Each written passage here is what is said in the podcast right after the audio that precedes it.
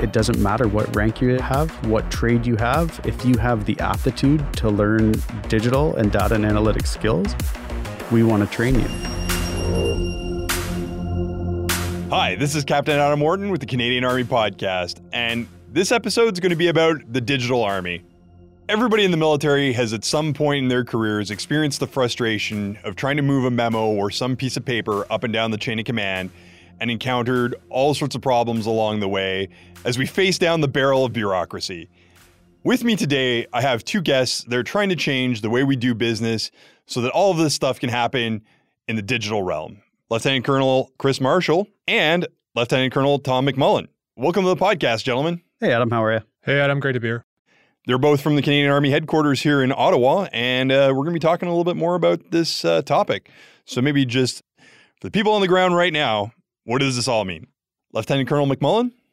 Yeah, so I, I guess Adam, uh, great question, and it's, it's a lot of things. Uh, you know, there's a lot of different buzzwords getting tossed around: digital transformation, digitalization, digitization.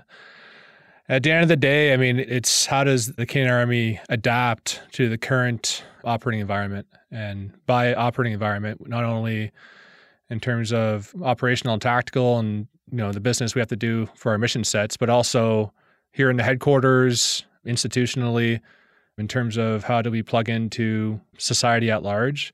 Because society has been undergoing this digital change over the last the last generation, really and the army's behind. I don't think that's a surprise to anybody. Uh, people realize when they go to work uh, within army units, they're kind of going through this time warp where they're going back in time and they're using processes and, and equipment and tools that are really designed uh, for 20 years ago. So that's really the the key message here is is the army needs to adapt and evolve. Call it digital transformation, call it what you want, but we need to get with with the current times uh, so that we can remain operationally effective for what we're asked to do.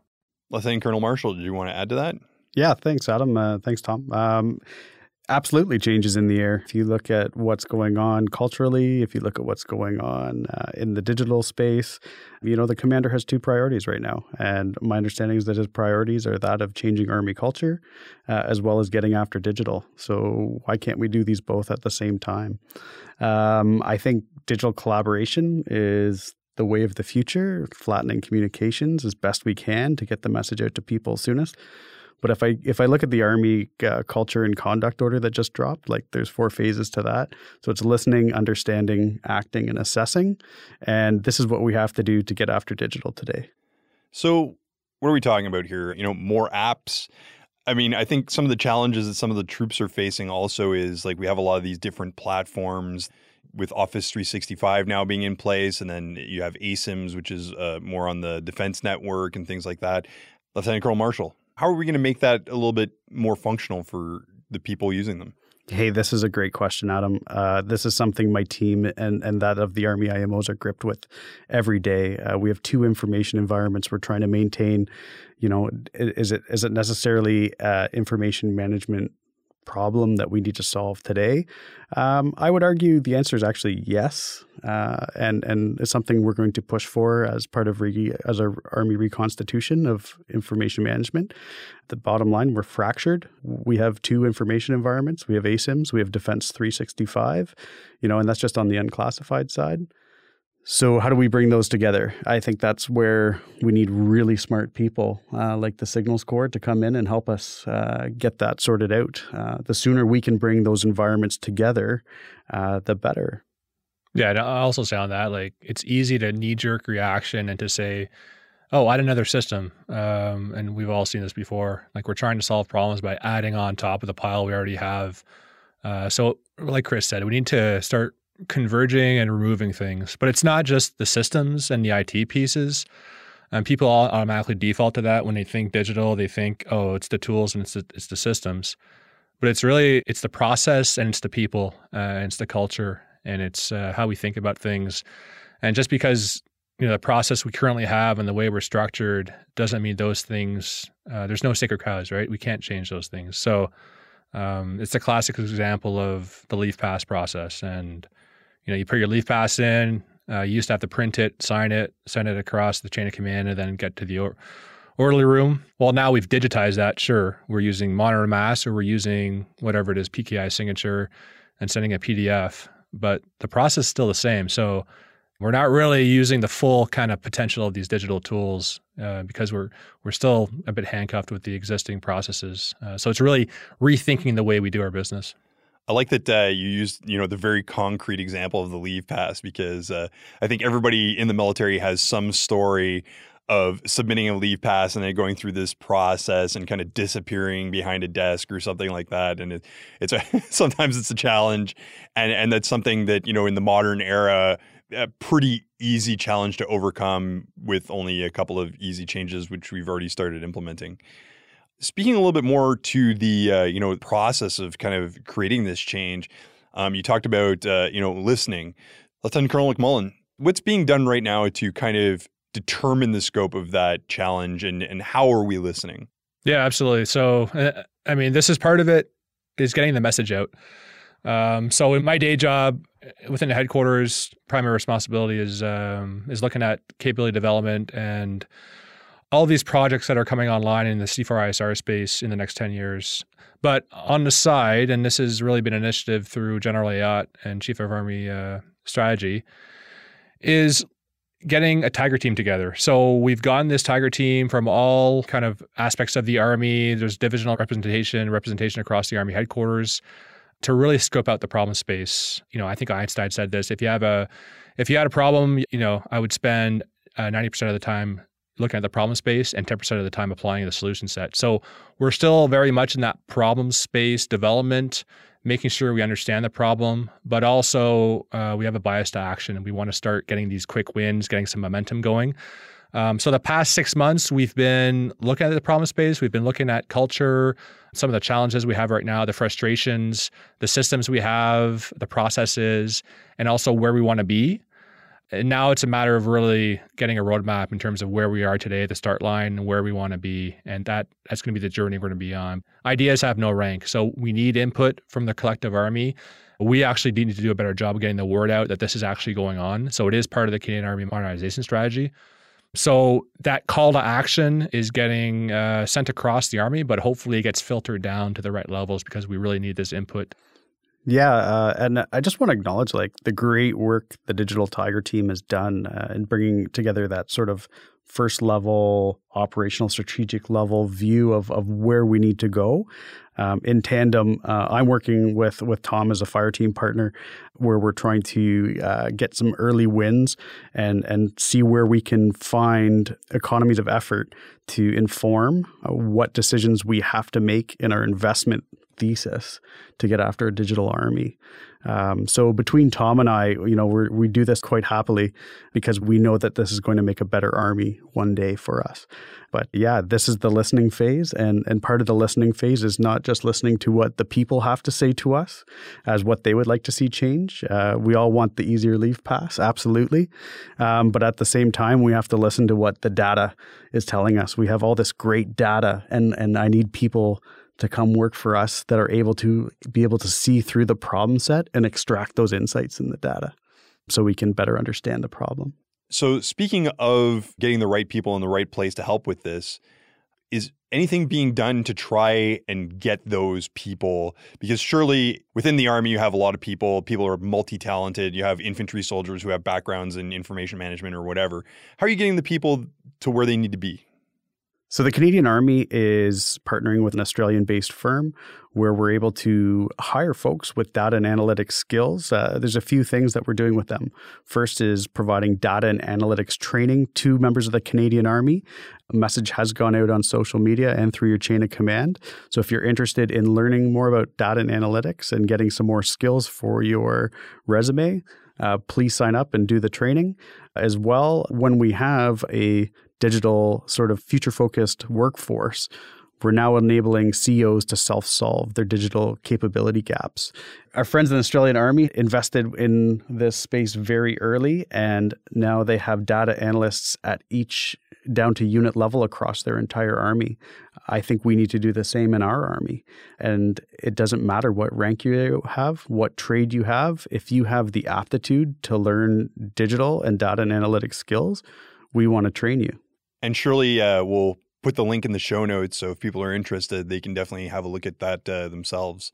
And I will say as well, like, I guess the current way we're structured and uh, the way we can look at a person's MPR or their their background and their qualifications, you know, we'll be able to tell if a soldier has their QL3 and they have whatever education, but it's sometimes tough to see, you know, who has aptitudes for data analytics. There's um, a bit of a test. It'll determine right away if you have an aptitude for it. And it's not the typical thing where you think it's going to be people with programming background or technical background. It's really people with you know creative uh, thinking and thinking outside the box and some of these things. So that's that's really we're trying to like find and mine this talent throughout the army. You know, with all of the soldiers that we have throughout the army, there's so much talent out there. How do we unlock and find that talent, and they can start working on problems at a local level and start solving local problems. Chris, do you have any thoughts on this?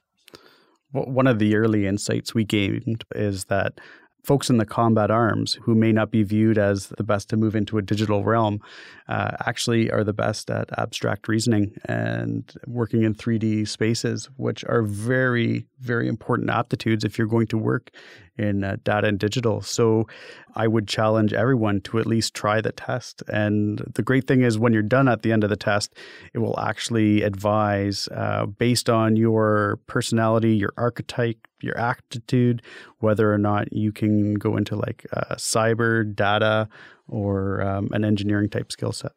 So you have a program that's kind of developed to uh, identify people who have certain aptitudes in these fields. Um, we're going through the listening process right now. Speaking a little bit about early wins. Are there any other uh, successes that have kind of moved the ball forwards and towards achieving these goals that we have set out?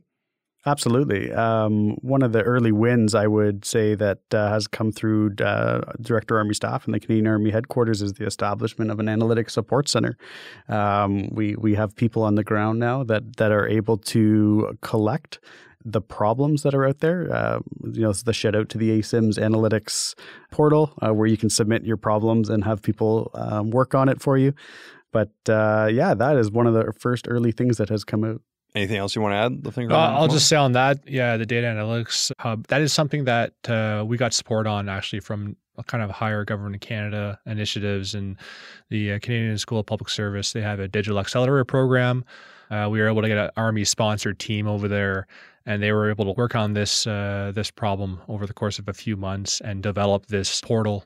Uh, so anybody throughout the army is able to submit uh, through this portal a problem, a data analytics problem they want to have worked on and then uh, it, it's great. At least we're we're tracking some of the problems that are out there, and we're able to kind of have that single front door from which we can kind of input these things. Because otherwise, you know, it's easy for us in the Army headquarters to try to think about the problems that the divisions and the, the units have out there. We just don't know, and it, you know, a problem at a unit in Edmonton is not going to be the same problem of a unit in, in Valcartier Halifax. We understand that, but that's the power of digital. Is some of these problems are the same, some of the solutions can be applied the same. So if a great solution is innovated somewhere in Halifax, and hey, we can apply it across to the rest of the army, uh, why not? There's the power of digital right there.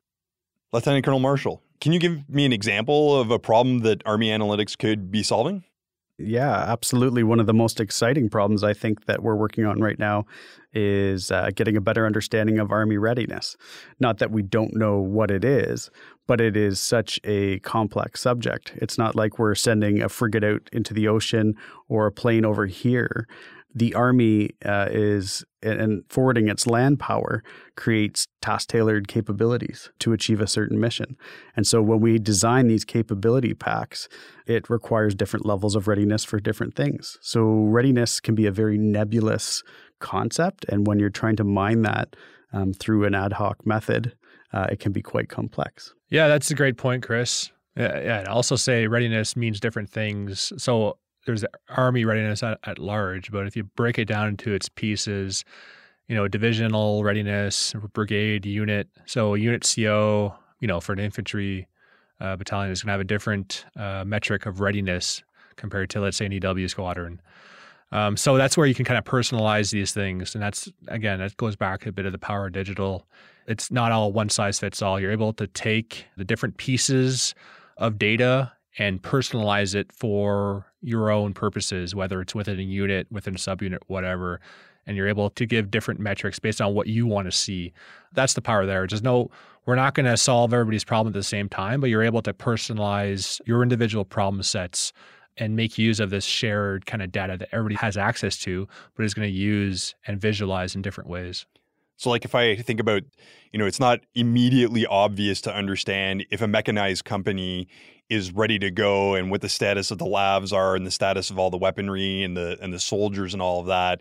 We have processes now that exist where you know you're you're sending up reports via Excel spreadsheets or whatever you know through email or whatever mechanism, but it's not as easy as going to a website and clicking a couple of buttons and saying, oh yeah, these battalions are at this percentage ready to go, you know these tanks are at this percentage ready to go or whatever, and so by creating these systems, we can have a better idea of where we sit and it hasn't been that easy up to that point. Is that a fairly accurate summary of this as a concept? Yeah, and if, if you just take that concept and apply it to, you know, the last 18 months that the Army's been participating in Op Laser. So readiness is something that we consume. Uh, we, we create readiness individually and collectively, and then we apply it to a problem set or mission at whatever the Army is asked to do of us.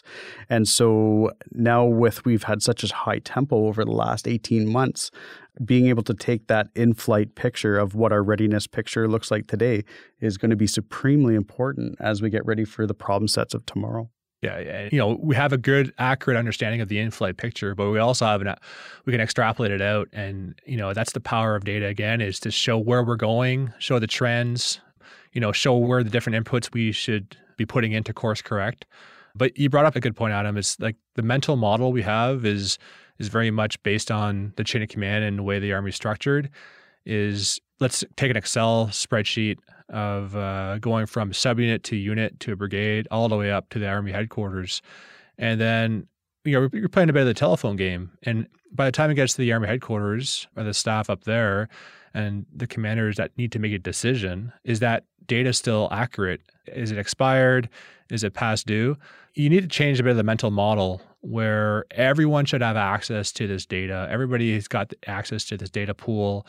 As things are going in, it's it's getting updated, and then the staff and the commanders are able to make decisions based off this data, but based on the decisions they need to make. Um, so you're not playing this telephone game of going up and down the chain of command. Yeah, so you're really changing a bit of the mental model of how people access and uh, and use data for decision making. I appreciate the use of Op Laser for those that don't know. That's uh, the Canadian Armed Forces response to the COVID 19 pandemic. And the frequent changes, you know, talking really quickly about parade state, you know, the sergeant sits down with their section and checks off who's available, who's not available in their situation. And again, that's one of those things that kind of makes its way up in emails and that information is so flexible in an environment where you have something like COVID 19 where people may become unavailable because they're isolating or potential exposures or they're deployed or on task and those tasks require them to go through isolations. And that's moving so quickly that uh, when that information gets to the top level, it can be several days or weeks old and it's not always uh, easy to get a good picture of what's going on. Yeah, exactly. And that's the power right there. You get you're able to get a dashboard for whatever level you want to see. You get a dashboard and you show, okay, across this organization I have X people that are here, X people maybe that are out sick for whatever reason and you're able to go back in history and look at some of the trends as well. So instead of having to rely on playing the telephone game and getting reports up, everybody's able to access that same kind of shared understanding. Talking a little bit more about kind of that uh, assessment and training program. Lieutenant Colonel Marshall, what kind of training is available to them once they've gone through this kind of assessment model? Yeah, there's lots of options in terms of the training libraries available. We have initially 25 seats a month on our initial boot camp. Then we're looking to grow that out as demand increases. But uh, once you get out uh, of the basic data boot camp, you can get into robotics process automation, visualizations of data, database analysts, database engineering. It can go on and on. We're, we're looking for people that have experience with cloud as well, uh, where we're looking to explore some of the uh, Azure cloud uh, options available to us um, through Defense Today. Yeah, this training is giving you the basics, kind of the fundamental uh, building blocks. And then with those ingredients, folks are able to go away and use tools such as in the Microsoft suite. I know Power BI is a big one of being able to take a bunch of data that comes in, let's say on Excel spreadsheets. Well, we're now able to to take this, manipulate that data, and visualize it in different ways. So that's a bit of a, of the preview there. And again, these tools are all they're being used in industry. They're being used outside of the Canadian Army. Um, so they have been kind of vetted, and it's things that if folks think they have an aptitude for data analytics and for doing uh, this kind of thing, it's kind of a free and easy thing uh, to go through and then just kind of confirm that they have the, these aptitudes. So I guess the next question is, what comes after this? What's uh, what's the next step? So the next step is exactly what Tom and I are working hard on with the Digital Tiger team and uh, with that of our chain of command. Once we get access to our data understanding uh, of the Army layer, we'll then take a look at our capability roadmaps. We need to make some very hard decisions about where we're going to divest and invest as a Canadian Army and be able to achieve the Canadian Army modernization strategy.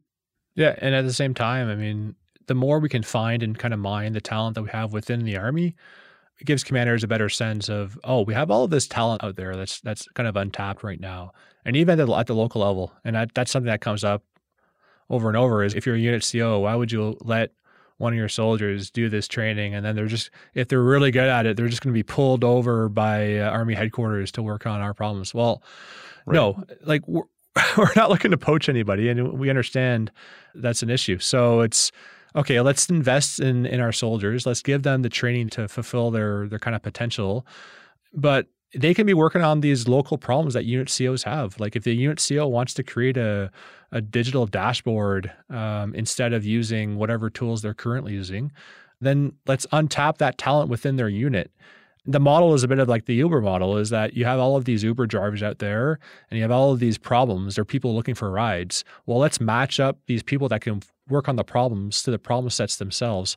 And that's kind of that micro work model we're looking at with Chris of, of achieving here is, uh, is matching the talent towards the problems that we have. And I think the trick here, Adam, um, as Tom kind of expressed, is we need to take some of our core Army skills and imbue it into what we're trying to do today. Uh, one of my favorite ones, I, I, remember one of the first things I heard when I actually signed up uh, at the Ontario Regiment back in 2001 was like, you know, our number one job is to take care of our friends. And, and so if we take that and how do we take care of Buddy with the data and digitization? Well, why don't we just build the problem set for everyone and then just cut out the piece of the pie that we need. So using the slice and dice as we like to call it, right? So if I have a problem with understanding how many vehicles are ready in my unit today, there's a good chance that the person on the other side of the country has the same problem. So why don't we just build a solution, create those economies of effort and, and just standardize it across? And I think that's one of the big leadership points that Army headquarters is going to have to get after is how we standardize this uh, to solve all of our problems in, in, a, in, a, in a quick and efficient way. All right. Well, thanks very much for taking the time to explain us kind of the problem space we're working in and uh, what we got going to make it better. Thanks for coming to the podcasters. Thanks, Adam. Thanks, Adam. Great. That was Lieutenant Colonel Chris Marshall and Lieutenant Colonel Tom McMullen talking to us about the digital army. If you have an interest in being a participant in this change, uh, you can take a look at the website attached in the show notes and you can go through the testing yourself and see where your aptitudes lie. As usual, I'm Captain Adam Morton for the Canadian Army Podcast. Morton out.